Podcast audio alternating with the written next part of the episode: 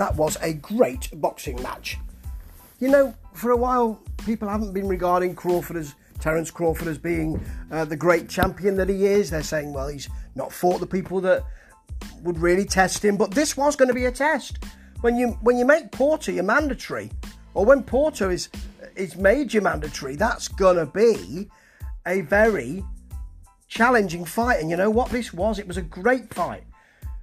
Neither of those, these two people are loose lipped on social media or big time personalities.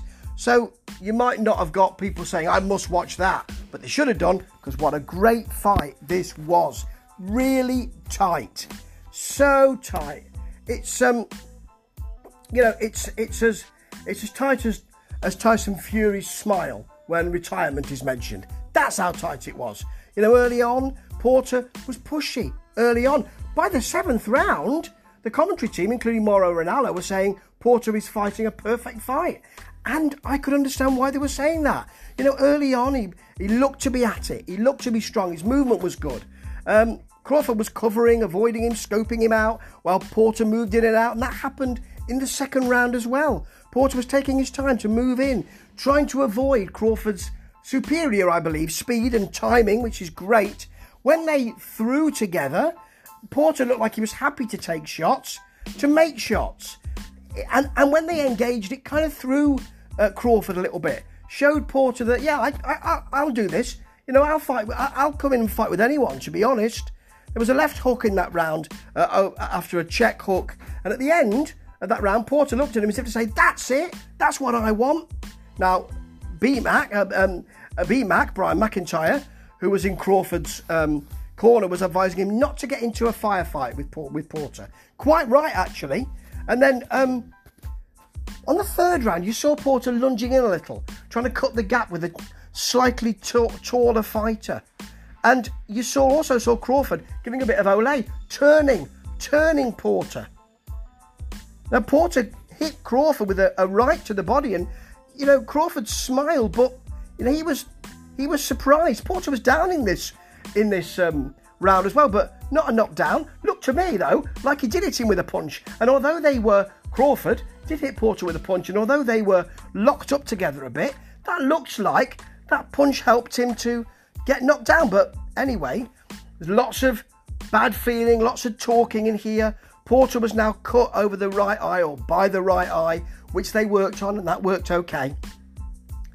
In the fourth round, I thought Crawford started to get a bit more control, but that wasn't the story of the fight. He, he was turning in, he hit a left right on the button. Porter was trying to lunge in and rough it up.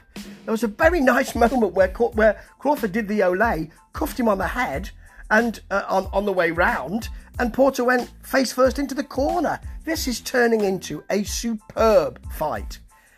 And now you've got um, the cards by the fifth round having it for two up for Porter, and that might have been the case actually. Certainly looked like he was the busier fighter. Cut the gap in the fifth round. He threw a, a few more, and you know, Crawford showed that really they're not hurting me. But you know what? As his corner said, as McIntyre said to him, they may not be hurting you, but the judges are seeing these. Porter was really cutting that gap. He was moving well, letting his hands go in and out. Late in the round, Crawford let his hands go, but it might have been a little bit too late for that.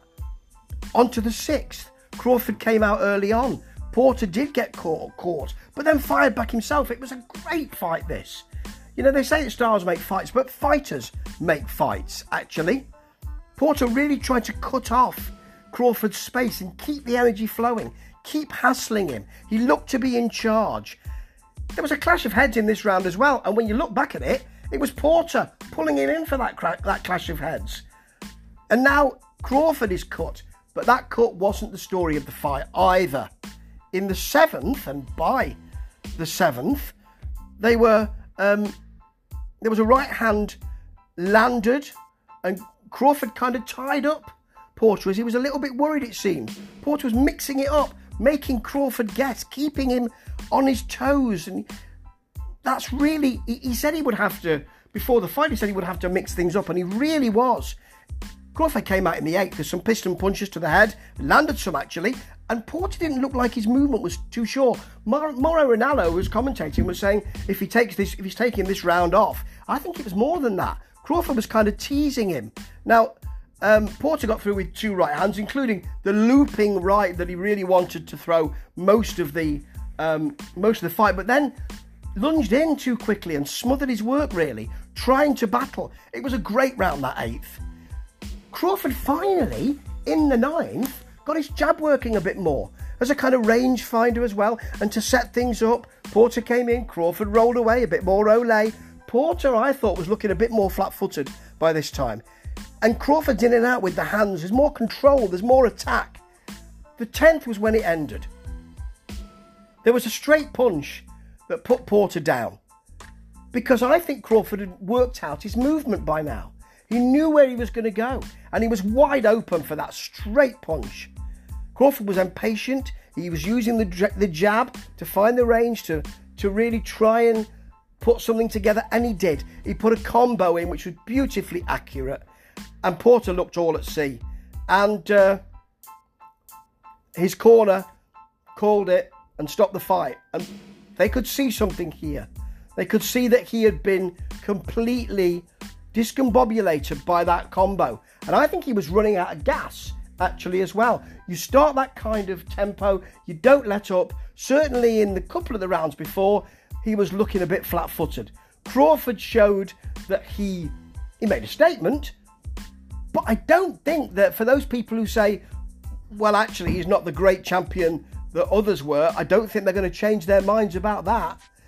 He was a, was a good fight, a really good fight. But it was tight, and I don't think that Crawford showed how strong he was or in control he was. It wasn't an incontrovertible win. Eventually, his class told, but we knew Porter was going to be coming up with toughness.